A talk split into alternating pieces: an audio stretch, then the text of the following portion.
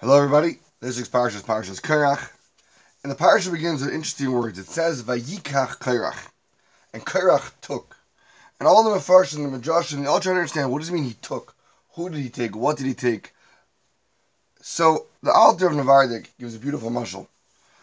He says, many years ago, they used to have a thing called bank robberies. You know, before ransomware existed, the way people used to steal money was that they'd go into a bank and pull out a gun and get money the old-fashioned way.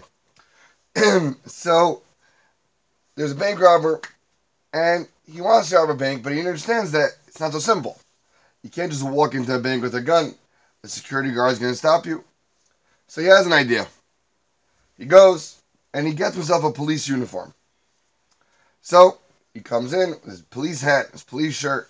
He's carrying his gun out in the open, but the security guard lets him right in. He's a policeman. How you doing, officer? And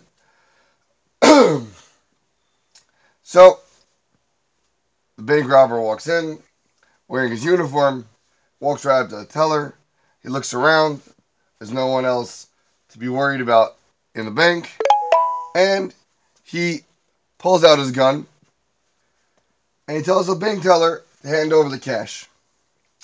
Things are going nicely. The bank teller's putting everything in the bag, and all of a sudden he feels a gun in his back. Hands up. Lo and behold, the guy behind him in the bank was none other than a secret police officer. Plain clothes, looked like a regular guy, but a secret police nonetheless. So, okay, life happens. You always try again next time. So, the officer takes him, and he cuffs him. Now, in the olden days, the way you got a fugitive to the police station was the officer would cuff himself to the fugitive. So, the secret police officer takes his hand, and he cuffs the bank robber to him, one hand in handcuffs. Fine, they start walking out of the bank, they go into the street, and what's funny is all the passersby start saying, that guy, they don't know who's who, because on one hand, you have a guy wearing a police uniform, on the other hand, you have a guy who looks like a regular civilian. So everyone assumes that the police officer, the secret police officer, is actually the fugitive, and the guy wearing the uniform is the right policeman. And people start commenting, I didn't know you would do this. They know the secret policeman is always an upstanding individual. Turns out he's a crook. Who would have known? And the only way to really figure out who's who, says Alter from Novardok, is one way. Who has the keys to the cuffs? The one who has the keys, he's the one who's in charge. He's the one who's the right police officer. Vayikach Qayrach, says the Medrash. Who took Qayrach? Who did Qayrach take? No one. Qayrach didn't take nobody. Qayrach was taken. Vayikach Qayrach means Qayrach was taken by who? By his lave, by his heart. Says the Medrash, you look at the Pesukim throughout Tanakh, it's usually interesting. When it talks about Rishoyim, it says Bilibai. Vayomer Esav b'libai, Vayomer Yeravam b'libai, Vayomer Haman b'libai. It's b'libai. When it talks about tzaddikim, Vayomer David el libai, V'chana medaberes al liba. The tzaddik talks to his heart. The Rosha talks from within his heart. B'libai means his heart has encircled him. His heart is taking control of him. He's imprisoned by his heart, and he sits there from within. And that's how he operates. The Medrash is telling us something very fundamental. Qayrach wasn't really the one in charge at this point. Qayrach was taken by his ego. He was taken by his heart. He was taken by everything else. And he had no more control. At that point, once his ego was offended, like the Medrash tells us, he tells his wife, look, he treats me, they shaved all the Levian, they made us look stupid. They threw us around, they did Tanufa, they waved us up and down. And Aaron, he looks all good. He's wearing beautiful jewelry. It was all about egos, all about his own personal feelings, and he was taken. And once he was taken, there's no end to the damage that can be done. And a person always has to remember that the way you define who's in charge is who has control. When a person has control of himself, of his drive, of his midas, then the person's in charge. If the midas are in charge of the person, then we're in big trouble. And that goes for ourselves. When we're dealing with something or we're faced with a decision, we have to know who's driving who. Are we driving or are our midas driving us? But there's another aspect. How do you deal with somebody else when they're coming at you, so to speak? You're dealing with somebody and trying to figure out what it is they want from you. So in this week's parsha, you see the same thing.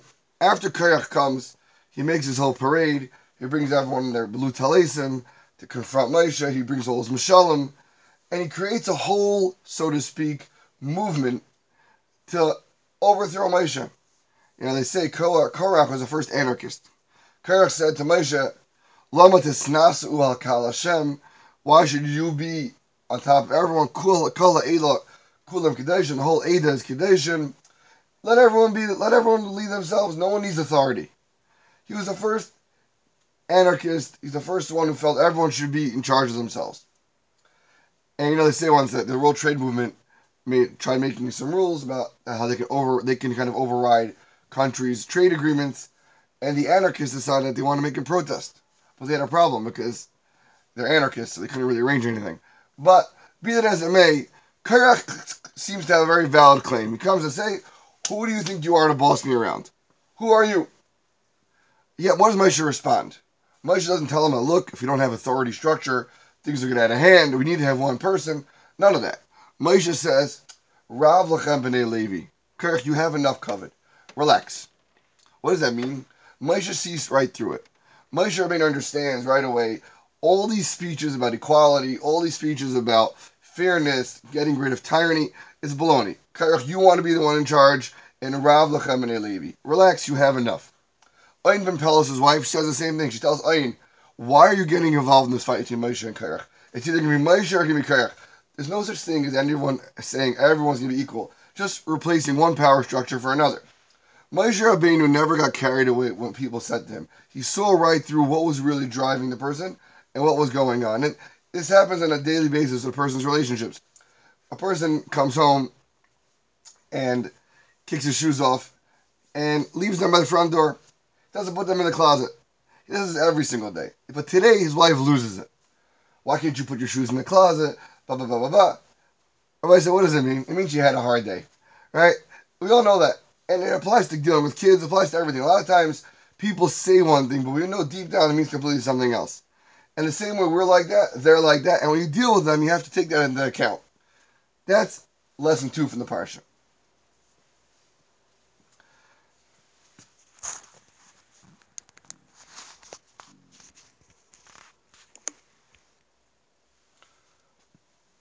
Novardok number 3, I want to look at Qayr Yisroel in this whole mix. Qayr Yisroel is also involved. There's Qayrach, then there's Qayrach V'adassai.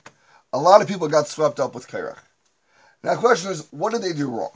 Technically, if you look at it, Qayrach brought up some very valid points. If you wanted to make a conspiracy theory, this is a very good conspiracy theory. All of a sudden, Moshe Rabbeinu, his brother's in charge, his nephew's getting in charge, they get all the money, all the gifts.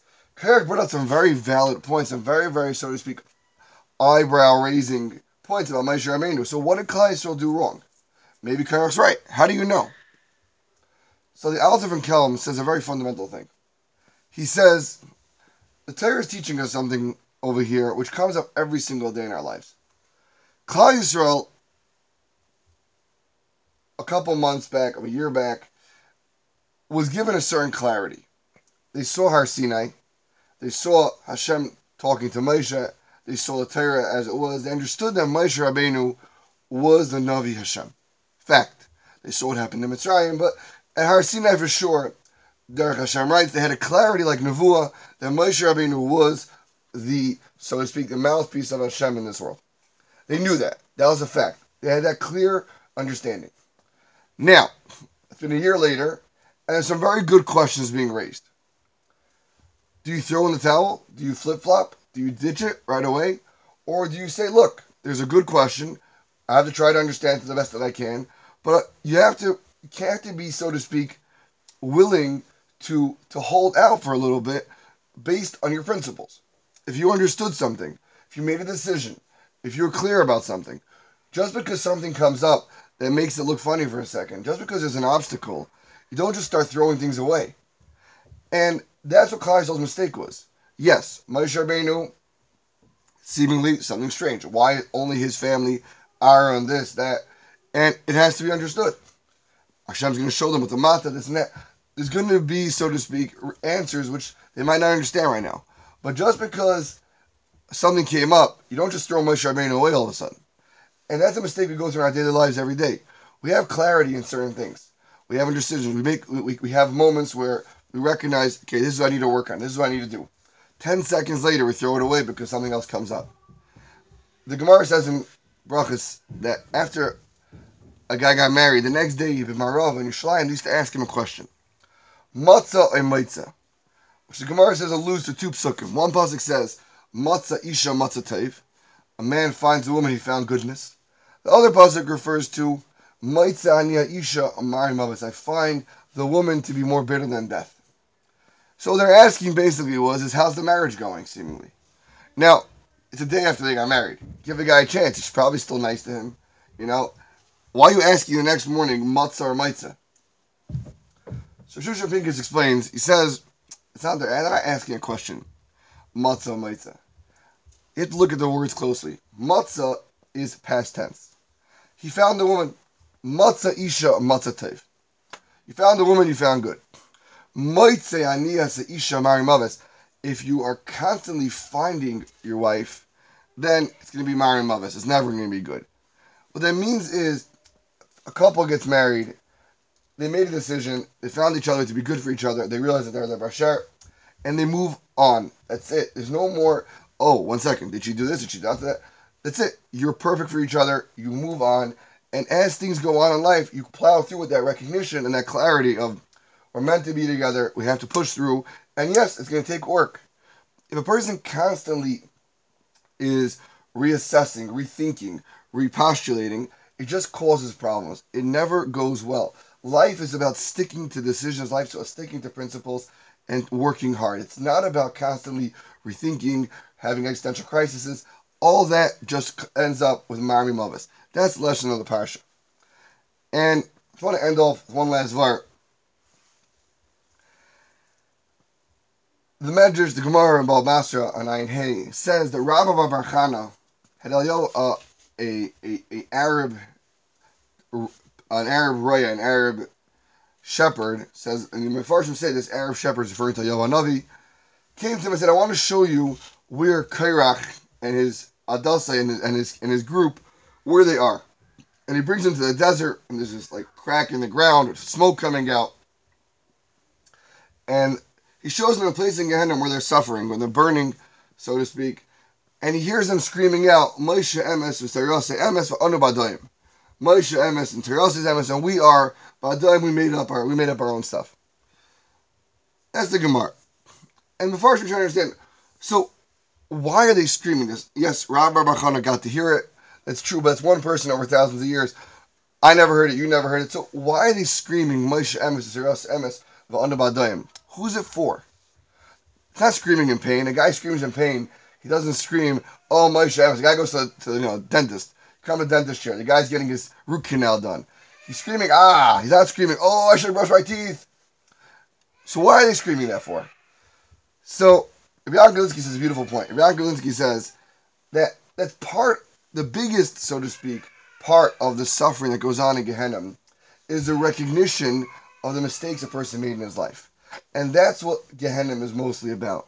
Is living with the recognition for eternity that your life was a mistake, that you made a mistake, you did something wrong. That is the ultimate, so to speak, hardest pill to swallow. And for us, when we live life now, we have the opportunity to fix things.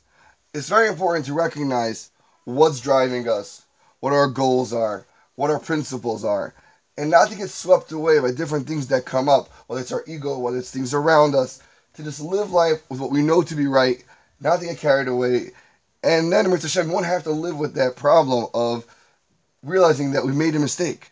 We'll live with the correct, so to speak, that comfort of knowing that we've stuck to our principles, we made the right decision, and we live life properly. Everybody have a wonderful Shabbos.